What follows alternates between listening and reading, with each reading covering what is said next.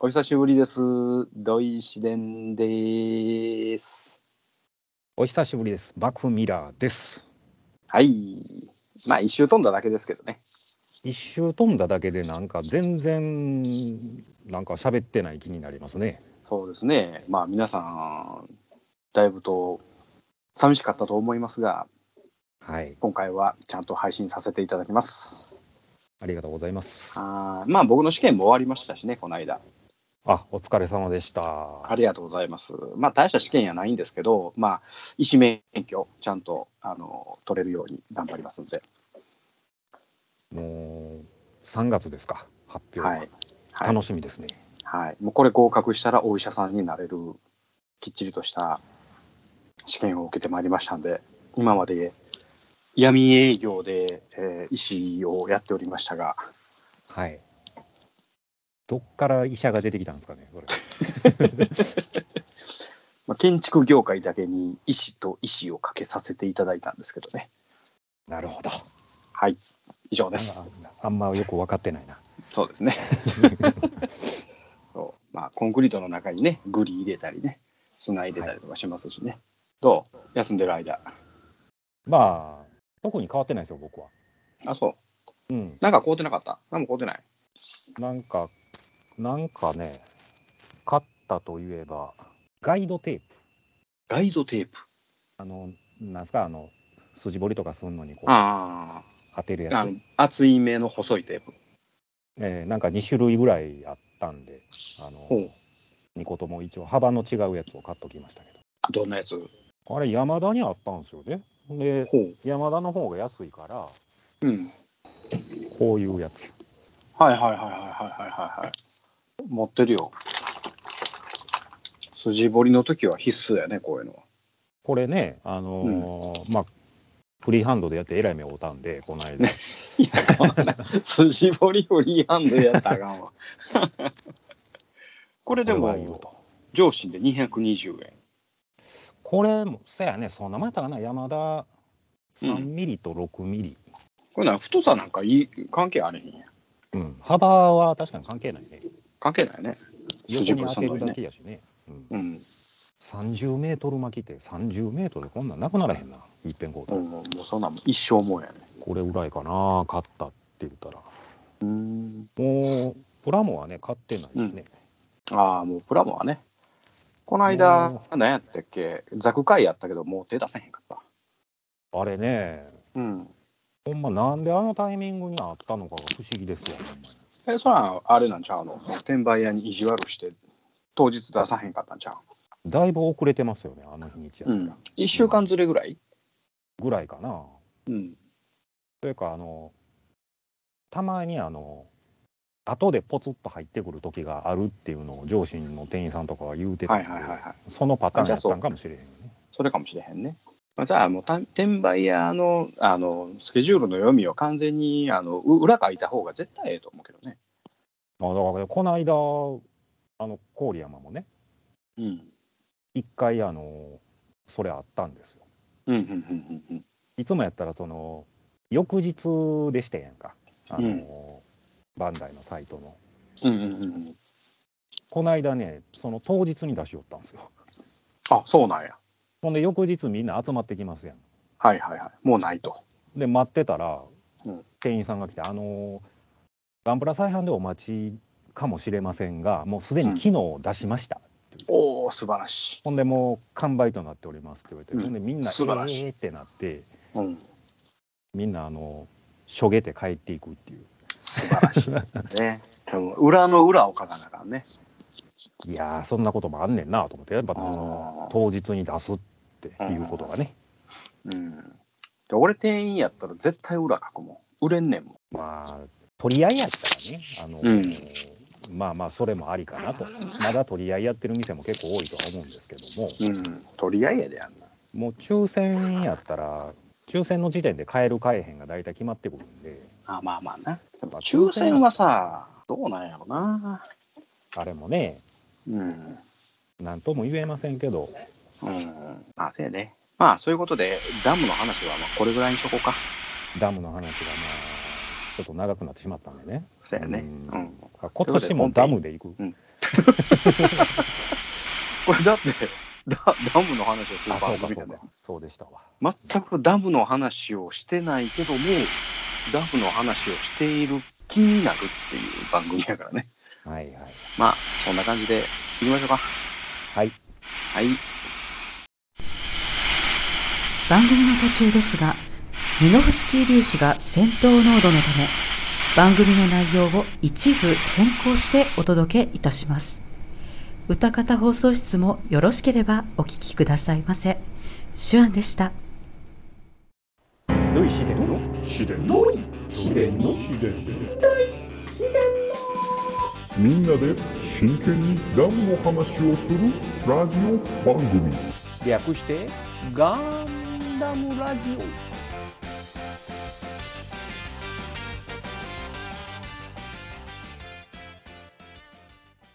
この番組は一年戦争史研究家の土井紫伝とアシスタントのラトキエがお送りするダムの話などをせずガンダムの話ばっかりする番組です本編ですはいはい引き続き土井紫伝ですマクミラーですはいえー、っとね今日はですね予定通り行きましたらはい1月31日の配信になります。はいもしかしたら、皆さんのお耳には2月になってたら申し訳ございません。編集の都合で。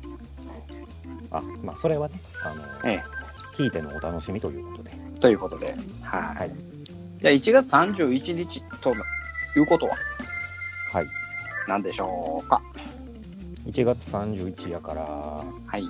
えっとちょっと暇になってる頃ですかねジオンがそうですね。まあまあ、今、うん。今、今ちょっと正念場って感じかな、どっちかいうと。正念場これからどうなるか、そうですね。まあ、あのちょっとお話をさせていただくとしたら、本日は南極条約締結の日でございます。来ましたはい。極条約来ましたはい南極条約ですね。はいと、南極条約とレビル奪還作戦というタイトルを付けさせていただきましょう。まあレベル将軍今捕まってますもんからねそうですね。はいえーっと、なんだ、ルーム戦役でね、はい捕まっちゃいました。まあ、その話はちょっとおいおいさせていただくとしまして。はいはい。えー、とね、宇宙世紀79年1月31日、締結しました、えー、と戦時条約はいでございますね。はい。えー、それが南極条約と言われております。内容は、え3つの条項でできております。はいはい。なんでしょ三うつこれもう、あのー一般常識です。三つですか、はい。えー、核の禁止核の禁止。はい。まあ、大きく言いまして、兵器使用の制限ですね。あそれがあそうそのくくりで一つそうですね。はい。ああとと2つ。コロニー落とすのやめてはい。兵器使用の制限ですね。あそれもですか はい、そうです。全部それに入っちゃうな、はい。他はえー、はい。とすいませんはい。わかりました落第です。はいブブー。はい、3級落ちましたね。ジオン検定3級落ちました。落ちましたね早いなはい。に2番目はですね、特定地域の攻撃の禁止。それかはい、そっちですね。3番目、はいえー人権的要素の確認。ああそれもはいはいはい、そうですね。この3つ、具体的にいきましょうか。はいはい兵器使用の制限。これ、NBC 兵器って言われます。核、はい生物、化学、質量爆弾。はい。はい、質量爆弾、この間お話ししましたね。質量爆弾はい。コロニーブリティッシュ作戦のお話。はいはい。あれには火薬は入ってません。ああ入ってませんね爆弾の威力は何か重さいわゆる質量が、えー火薬の役割をしましてはい多大なるう損害を起こしたっていうのが質量爆弾コロニー爆弾ですね、はいはい、もうコロニー落とすんやめてなっていう話です、はい、でそのお話の時にちらっとしたかな核生物化学兵器はいこれやめてなっていう単はジオン側ですえー、あの散々使っといて、あのそうそうそうそう、言使たんっですとよいねて、うん、これ使われると困るし、やめてなって。あの毒ガスの禁止って一番そうそうそうそう。そうですね。うん。もう、いけ、シャーシャーと。もう、毒ガス使うのやめいやいやいやめっちゃ使ってるし、て。で、これは質量爆弾の、えー、と禁止に、まあ、む連邦が言うてきた。ほなやったら、はいうちも毒ガス毒ガス使うのやめてんかっていう話を言うてきた。まあ、そこで折り合いがついたっていう話です。なるほど、はい、であと、特定地域の攻撃の禁止。まあ、これは中立地帯ですわね。はい、はい。中立地帯といえば、サイドシックサイド6。ス、あの木製船団、は木い製ですね、はい、はいはヘいリウはムい。 3を取りに行くとこ、なかなかそういうところ出てきませんでしたが、はい、それも入っております。はい、はい。それ中立地帯ではございませんが、あ十違うけど、うん、はい。それは、あーと攻撃してはいけません。中に入っておりますね。はい、中立地帯、他でいきます。フォン・ブラウンですね。あ、月面都市の、はい。はい、キシリアのいる、えーグラナダはい、と別の都市があります。フォン・ブラウン。はい。ここに関してはもう攻撃するのやめてくださいね。でも同じ月にあるんでしょ、あれ、と同じ月にあります。そんなんね、キシリア横におって、あの、まあ、例えば連邦戦でよう思っても、もうそこまで行ってたらね、もう一緒ですよね。もうえーっ、とね、とね、うん、フォン・ブラウンはね、そのジオンと連邦と両方に、えーっ、と、軍事物資を提供しているっていう事実がありますんで、ああ、ということは、もうお互いのあの利益を守る、ここも攻め攻めたらあの、両方困るよっていうので、やめましょうね。で、かつ、あのグラナダがありますんでね、か簡単にあのジオンは攻めようと思ったら攻めれます。あそうですよね。うんなので、えーとりあえずここは触るのやめましょう。で、あと、地球連邦軍というか、連邦政府の中に、えーあれは、えっ、とね、あの自治体の集まりです。はい。その中で、えっ、と、私ら戦争に、あの、加わりませんっていう地域があります。あ、地球内で。地球内で。はい。はい。有名なところがありますね。ソドンの町です。あ、ソドン。ソドンは、あ、はいはい。あの、ランバラルダランバラルダにね立ち寄ったとこで、あのバーテンの、いや、ここは中立地帯ですよね、戦争は違うところでって言うてるあのシーンが、ああいう言うてまなしとこた言うてろまがありしまたすね。はい、あれも中立地帯なので、あのランバラルと、でそれと連邦のね、フラウボーとあアムロが出会っても、ドンパチやれやらなかった。で、はいソドンの町を離れたところで、ドンパチやったよっていう事実がございますんでね。はい。はい、でそこでは戦争としてはダメですよという規約がございます。はい。はい、あと人的要素の確認、捕虜の取り扱いですね。はい。はい、あの士官の取り扱い、それ以外の取り扱い、人権的なところですね。はい。はい、この話で有名な人は誰えっ、と、コズン。はい、コズン・グラハムでございます。コズン・グラハムさんが捕まった時ですね。あのそうですね。あの人は少尉でしたんでね。はい。はい。士官の扱いは分かってるんだろうな、みたいな。はい。でブライトさんが「私も南極条約ぐらい読みましたよ」みたいなそんな感じの南極条約でございますはい。はーい、ねまあ、こんなん皆さん知ってる話です何を今更うんたらうんたら言うとるんやっちゅう話でございますここまでは。はい、はい。そうですな、はい、でまあ言うてもみんな知ってる話を今からもまたつらつら言うていくわけなんですがはい。もともとの草案、この南極条約の草案は、広告の独立自治権の承認。はい。はい。もうこれ完全に、もう広告はもう買った買った、万歳三章のこのね、えー、とルーム戦役、はい。それからレビルのほあの捕虜、はい。で、万歳三章してるわけですからね、えーもう独立を認めなさいっていうお話と、あと地球連邦軍の大幅な軍縮っていうこの日本柱をですね、草案として持って南極に降りていったわけなんですよ。はい。で、えー、ともちろんそのもうほぼほぼそれは幸福勧告だったわけですね。うんはで、えー連邦軍のね、えー内部の人間としましても徹底抗戦の声もありませんもうもう戦争やめようかと。はい。ね、でもうもうジオンが言うてくる条約に全部もうしゃあない調印しようやっていうような流れがあったんですが、はいこの31日1時15分13時15分レビル中将の救出のお知らせが届いてしまいますはい。はいそこでヨハンという人物について語りましょうというのが今回の2つ目のお話ですはい。ヨハンヨハン。ヨハンレビルご将めんなさい。ごめんなさい。僕はあのレビル将軍のことをちょっと親しみを込めて、ファーストネームでお答えしてしまいまして、はい。えーフルネームでいきます。ヨハン・イブラヒム・レビル。はい。レビル将軍ですね。で、開戦当初は中将。開戦、あ、当初は中将。はい。中将ですね。まあ皆さんご存知なのは、レビル大将っていうあの役職ですが、はい。最初は中将ですね。はい。はい。で、ヨーロッパ方面軍の所属でございます。はい。よはい年齢は不明。あ、不明はい。いくつか分かりません。いくつか資料をこうバサバサやったんですが、全部において不明と書いております。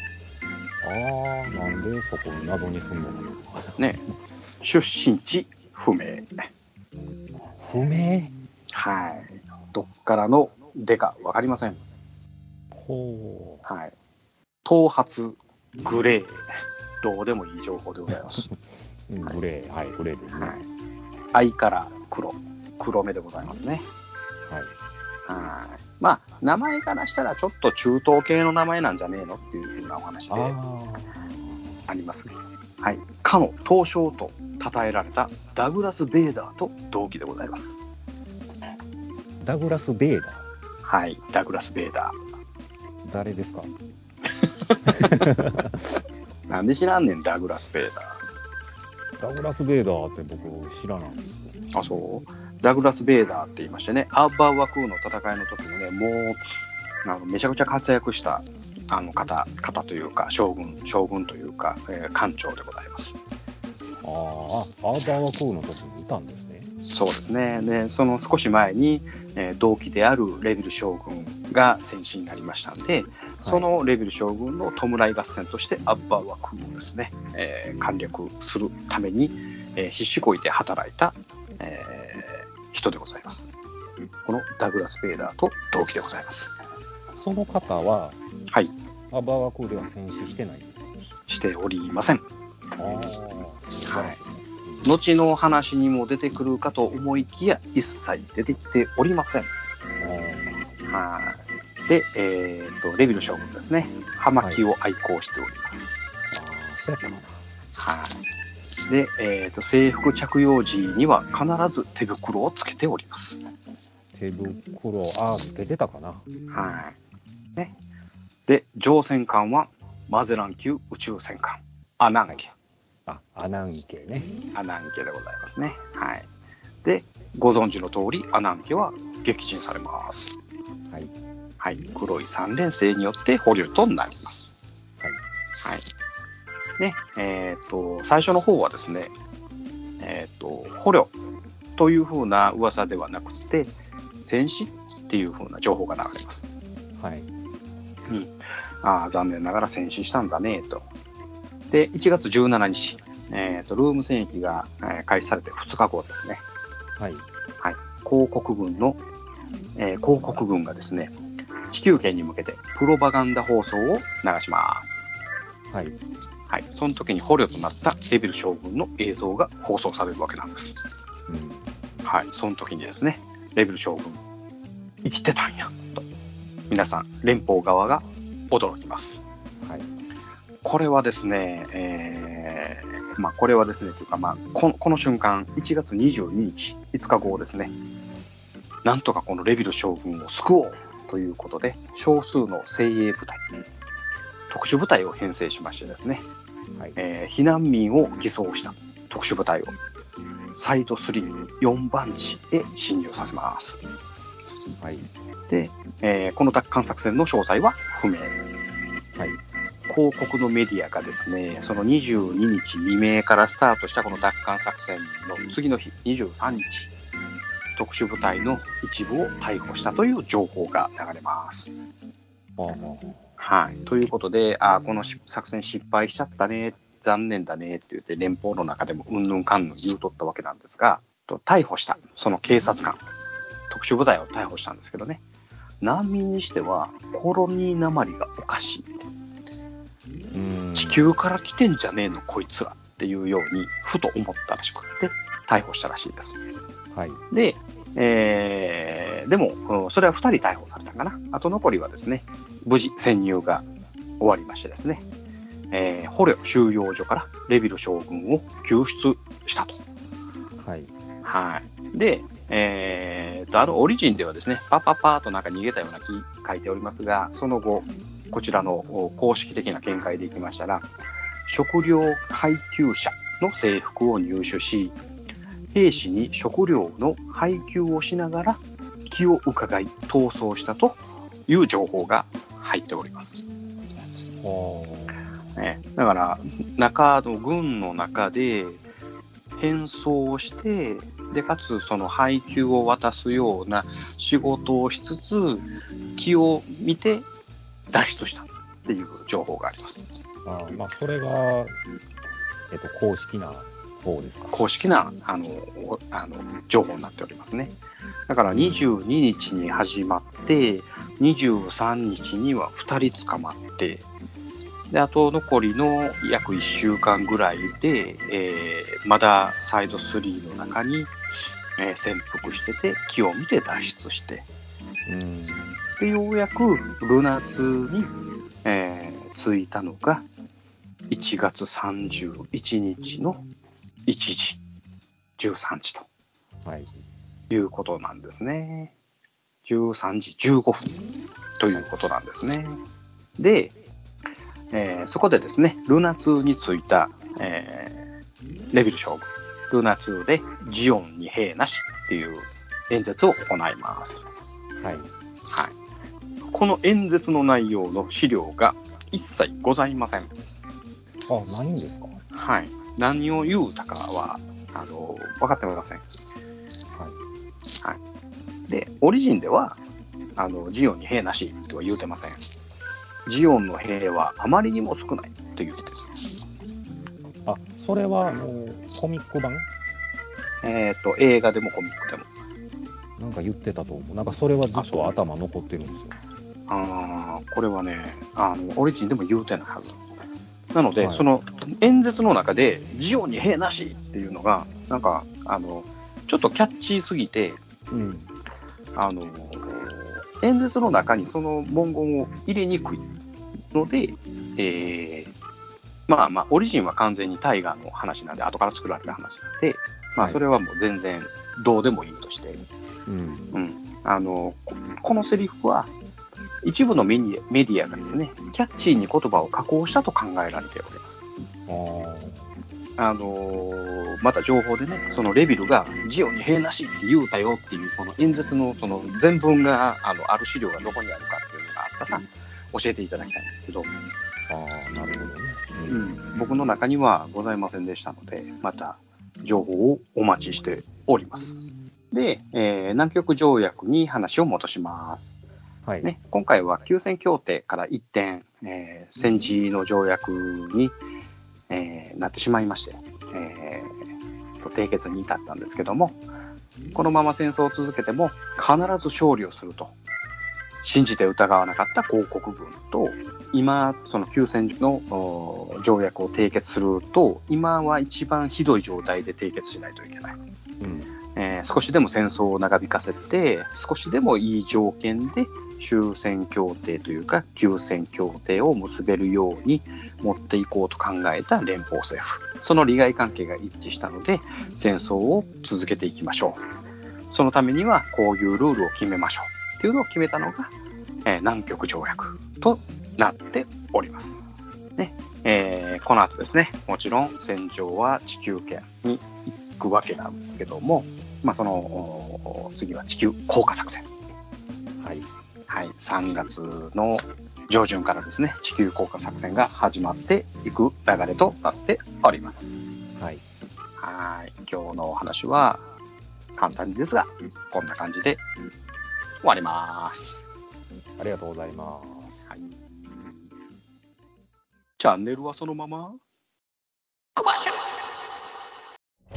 配信するよ夜のゆいろく本当だべしいいんでしょうはい、配信するよ夜のゆいろくそれでは皆様聞いてみてね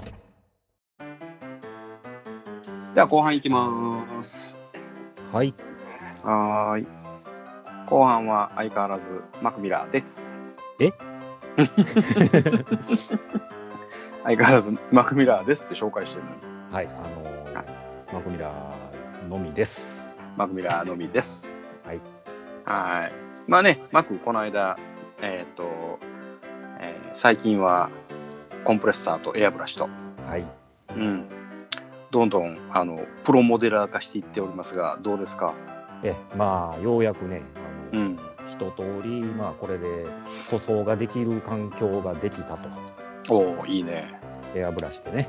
はいはいはいはい。まあ、エアブラシ本体は、まあ、自分のは買ってませんが、はいはいはい。まあね、シングルはあの土井さんにいただいたやつうんうんうん。で、まあ、ダブルアクションは今ちょっとお借りしてるやつがありましてうんうん、それで塗りましたけどもそれ最初返すのえっとまあね一応返す体にはなってますがうそん。のお借りしてる人がエアブラシをもしやり始めたらまあ返さなダメですね。ああ。あ、今使ってないから借りてるの。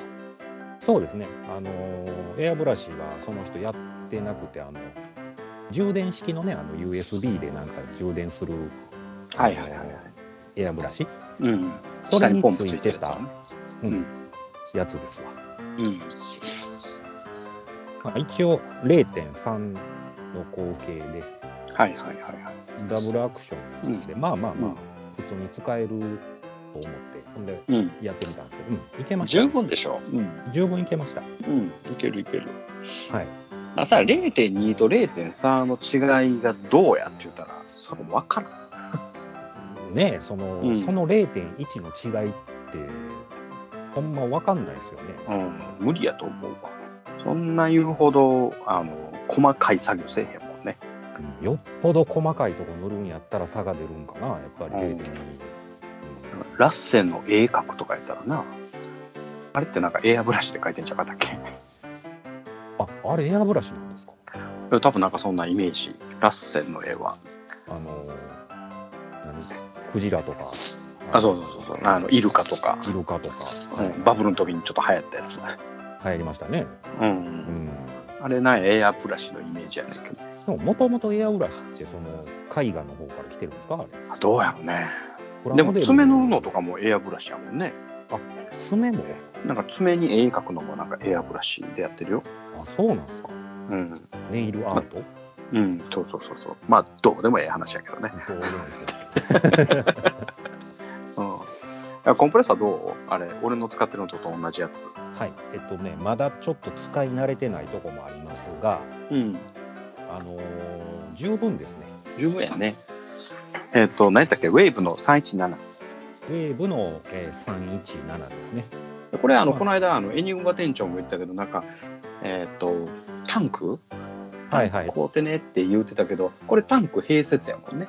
これは併設というかなんか別でつけるやつがあるんでしょなんかあのタンクえっと、ずーっと、なんちゅうの、動いてる、リニアで動いてるやつは、はいタンクがあって、別でタンクをつけて、で、そこに溜めて、あリニアはねうん、っていう風に、あの、使うケースがあるんだけど、これは、別にもう一つのタンクを使わなくても中にタンクがあるのよああるんだあるあるだからある程度そこに溜まったらポンと止まるじゃないはいはいずーっと回ってませんからねそうそうそうそうでここのあのガスの中身が動いたらあの、えーっと量量が減ったらまだブーンと動くようになってると、はいうん、なのであのタンクは必要ないタイプなのこれはうん、あのー乗ってて何のあのストレスもなかったですよあの、うんエアが弱いとかでもないし、はいはい常に同じ圧で出出てましたし、うん、でかなり大きいものをやるときにはブワッと出すときはあの頭のくりくりをひねったらはい、かなりの圧になるんで結構あの使いやすいと思うけーどね振動がねあのうん割とあるんで、その動き出した時にはいはいはいこれちょっともうちょっと対策しないと、あのーかなり揺れとるんでね下で、あそううん、なんかあの精神ゴムかなんか挟んだらいいよねゴムとかねそのうんまあ、これちょっとあれなんですよ畳の上に僕はあの100均で売ってるあの発泡スチロールのレンガブロックはいはいあれを置いてうんその上にコンプレッサーを置いてるんですけうど、ん十なん分かじゃん畳畳のねとこっていうかちょっと振り子あんのちゃうかなこれそれで余計揺れとんのちゃうかな思うんだけああまあいや戸建てやねんしどあの振動はまあそない気にならんと思う、うんあの隣の部屋も気にならんって言うとったんで、ね、回してる状態で、全然静かやでうん音は静かですねうん、まあ、確かに俺もゴム下引いてるしあのバスタオルも引いてあるしああ引いてありましたねうん。うちは、ま、元マンションだったから。今もマンションやけど。はいでその、ね、下フローリングやったら余計なんか下に振動あったりとかしてやしと思って。そうですね。やっぱりマンションとかが下に響きますもんね。そうそうそうそう。畳やったら大丈夫。あとこれあのうん。水が溜まるとこあるじゃないですか。はいはい。この水ってどれぐらいで溜まって捨ててます？えーっとね、僕は捨ててない。あ、なんか勝手に蒸発してるんですか？うん。もう、あの、し自然に蒸発。僕はあの、もう一つかましてるから、あレギュレーターを。ダブルレギュレーターにしてるんで、これ1個やったら多分、水吹くともう溜まってきた。今んとこね、なんかうん水出てる雰囲気ないんやけど、まああーそんなに使ってないからまだ。さすがに冬やし。あ冬の方が出にくい。あそれは空気中のあの水蒸気、はい。うん、だから冬は乾燥してるからあこれからよあの梅雨の時期なんかはあの多分レギュレーター1個やったらあのくしゃみすんちゃうかなーあー、でも別売りでも売ってたな。あれなんぼ、2000なんぼしたかな。そんなしたかなレギュレーターレギュレーター。あのーこれレギュレーターのに日本に分岐もしてくれるしあそれ欲しいなと思ってたんですよこうわ、うん分けてね、あのーはいはいはいはい付け替えるのめんどくさいやんか、めんどくさいですよねうん、この分岐そのれやつでは欲しいと思ってたんですよそれで一応念のためレギュレーターで分岐してほんでやったらもう大丈夫全然あの水水混ざることないあーでも1500円か2000円ほどするのかな。多分してたと思いますねそのレギュレーターだけで、うなんかん。分分岐は分岐でまた別で売ってたしうん。あれメーカーどこのでも合うんですかあこれは、うん。あの、ネジは全部共通。細、細とデカと。分岐のやつはねタミヤのしか売ってなかったようなディズニーかな上司ただの分岐はダメよ。この、ミスターホビーのやつの、この、あそれかうん、これ、ラジオでこれって言うたかって分からへんけど、分からへんねうん、このレギュレーター、ミスターホビーのやつのレギュレーターって言ったらみんな分かってくれると思う。あそこで分岐も兼ねてるとそうそう、分岐も変えてる。これ1個あったら分岐もできるし、水取りもできる。なるほどあとはこれがあって、あとは、まあ、ホースはね、何本か買い足さなあかんかもしれないけど、こういうホースはね。あホースはねうん。ホースは正直安いもん。こっちもなんかごそごそと出したら何本か出てくるんちゃうかな、それぐらい。うん、あのエアカンにつけてるやつはあるんだけど、はい。でもこれ太さ太さやからあれか口金が違うんか、うん全部同じやで。なかなかでも変わりますねやっぱりこのあの、うん。エアブラシを使うと、突然上手になった気がするでしょう。もうむちゃくちゃしますねあのやっぱ筆塗りやってたんでねちょっと前までそうね。全く違う、やうん、その気持ちわかるわ。っぱりこう俺めっちゃうまなったなうと、んあの思ってしま思うよね。う、うん、もう、もう、ほんまに、なんやろ、黒立ち上げなんかしたら、プロちゃうかなと思うね。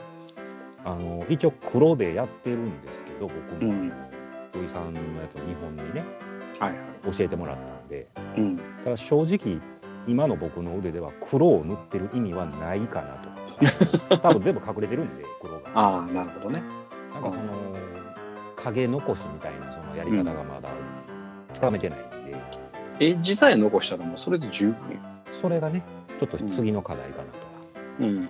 この間あの無彩量産型無彩をとりあえず、まあ、エアブラシで塗ったんですけどはいはいはい僕ちょっと濃いめの緑で塗ったんでうん。余計にその黒がもう見えなくなっちゃってああ、そうやな。まあ、これぐらいの色やったら、黒立ち上げ難しいかもしれんね。そうだから次はあの、うん。シャア専用無彩黒サフ吹いてあるんでうんうんうんうん。このあのガンダムカラーのこの、ああ、なるほど。えそれ濃い方り薄いー方濃い方ですねこれディープグリーンなんで、あなるほどね。まあ、次はこれで無彩塗ってみようかうんな、うんうんうん。まあ、これラッカーですけど、いいんじゃないラッカはい、ー。もう、あの何、あの量産は、量産型無彩っていうのは、もう、をあの完成させたの一応、えー、と墨入れうんして、もうこんでええかなと思って一応そのウォッシングっていうのも考えたんですけどそのフィうル,、んまあ、フィルターリキッドで一発バーッと塗ってみようかと思うんだけどもう無彩はもうこの墨入れでもうええんちゃうかなと思っどうもさあのオレオレンジがもうギラギラしてるやんかてしますねどうしてもこれはもう僕水性で塗ったんですうんけど3回塗りましたねこれ。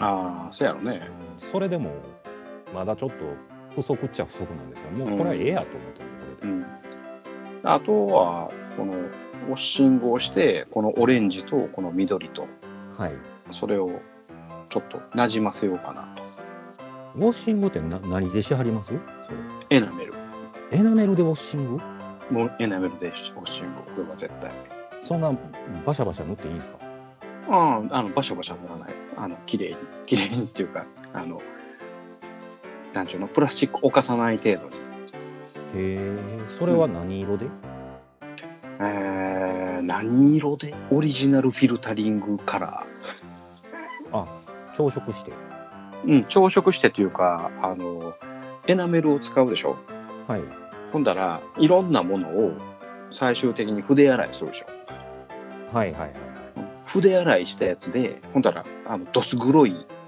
色になるのよエナメルの溜まったやつがそうそうそうそうそうそれでフィルタリングする、あなるほどあえー塗料そうね塗料じゃないんだ、うん、筆洗いしたやつまあ、要はエナメルの溶剤ですわねウォッシング用でえー、それでやるのかそうそうであの色塗るために普通にエナメル使ったやつをもうこれでジャーッと混ぜたら、うん、ほんまに何ちゅうの濃い茶色と濃い何色っていうはいはいはいこれこれでウォッシングするいつも、えうーん、でこれで筆を洗ってから綺麗なあのあれで筆を洗って、はいっていうふうななるほど。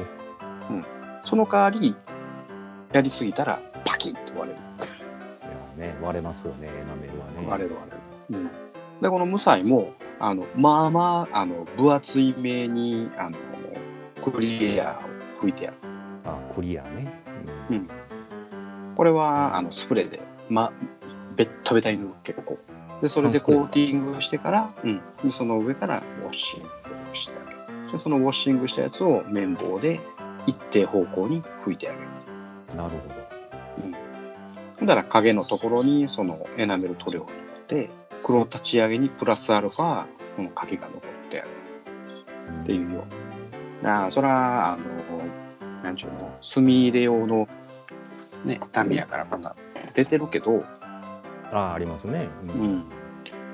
ああなんちゅうんかな、もう昔からやってる方法がもう一番。もう新しい方法にこうなんちゅうの変えるのって難しいよねもうこう我々おっさんになってくるとあ僕はエナメルだから使ってない人で来てほんでこのウェザリングから、うんあのはいはいはいもうこれ使ってるから逆にエナメルを使ってないんですよそれって、えーっと前もなんかその塗ってない時にエナメル塗ってなんか変なまだら模様になったりとかせえへんかったこれはね艶消しまでクリアですねクリアの上からやったらまだ乗るけど、うん普通に素組みの状態やったら全く乗らへんでしょ、乗らないです、うんうん、それはで何ちゅうんやろななんかあのすごいムラになるああだからその放置時間がねあの、うんまあ肝なんでしょうけど拭き取るまでの、うんあんま早う拭き取っても全部取れるしそうそうでエナメルはね乾燥が遅いからムラになりにくいのよねはあはあは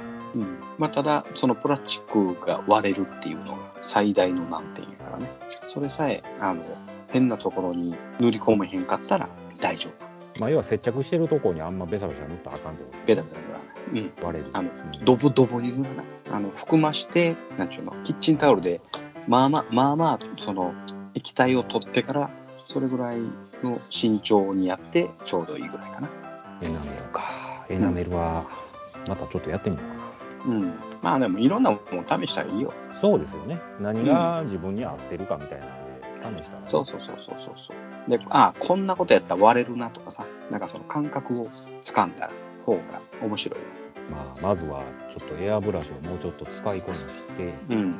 そうね。それはもうあったくさんにもどんどんプラモデル作れって言うて、ね、最近あの、葉っぱかけてるからね、マコも。うんあのーやっぱりは一旦離れてるでしょあったくさんは、うんまあそうそうそうそうそう。ほんならほぼ何も作ってないからね。やっぱ作る気にならへんってのは分かりますやんかうん、そうやね。あのーほんま一箇所でも、ねゲートをニッパーで切ったらうん。絶対やると思うんですようん。やり始めたらやけど、もう単車にしか興味がないんやから。まあね今はねあのー単車がメインの趣味になってますけどそうそうそうそうそう。まあでももとでもとモデラーですから、まあ、 何だっけ造形に、えう何のなんとかの何がする何何の何のなんとかの人ですから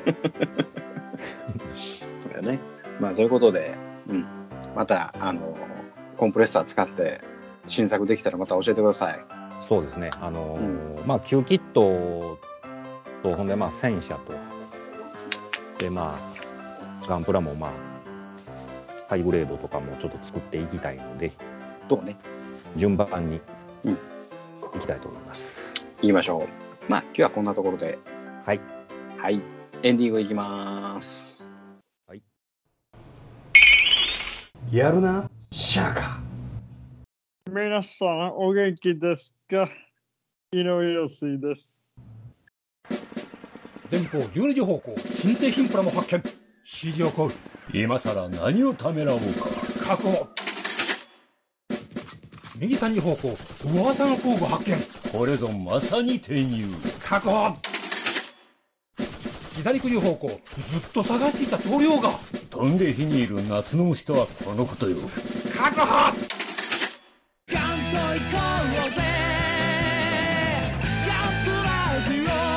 年金足りますまだじゃエンディングですえっ、とね今回久しぶりに幕に落ちていただきますんで年末年始も落ちてなかったもんねそうですねあのー新春はこんな感じじゃあこの後に落ちてもらったし前回はね資格試験のため落ちひんかったし、しばらくちょっと落ちてなかったですね、うん、しばらく落ちてなかったので、えー今回はドボンと落ちていただきますはいもうネタ大丈夫ですかはいではマクミラさんよろしくお願いしますはーいジオンには兵いっぱいいますその通りですんで あれやっぱあれやろねあの地方に兵なしっていうのは簡単に脱出できたからなんやろねまあそういうことなんですかねうん、そこには全然兵士がおらへんかったんやね。だから簡単に脱出できて、ほんで、あの、いや、たまたまあんたの周りには兵がおらへんかっただけだよっていう話。まあそういうことになるのかなでも、うん。そうやなまあ、レビル将軍はそう思ったんやろうね多分そうやろね。うんそれは間違っております。はい、まだまだいてます言ってます。ということで、さようなら。さようなら我々は優秀たるジオン広告国民から番組の感想を募集している「ハッシュタグガンダム」あるいは「ハッシュタグドイ試練」をつけてツイッターでつぶやいていただきたいあえて言おう番組内で読ませていただくとジークジオン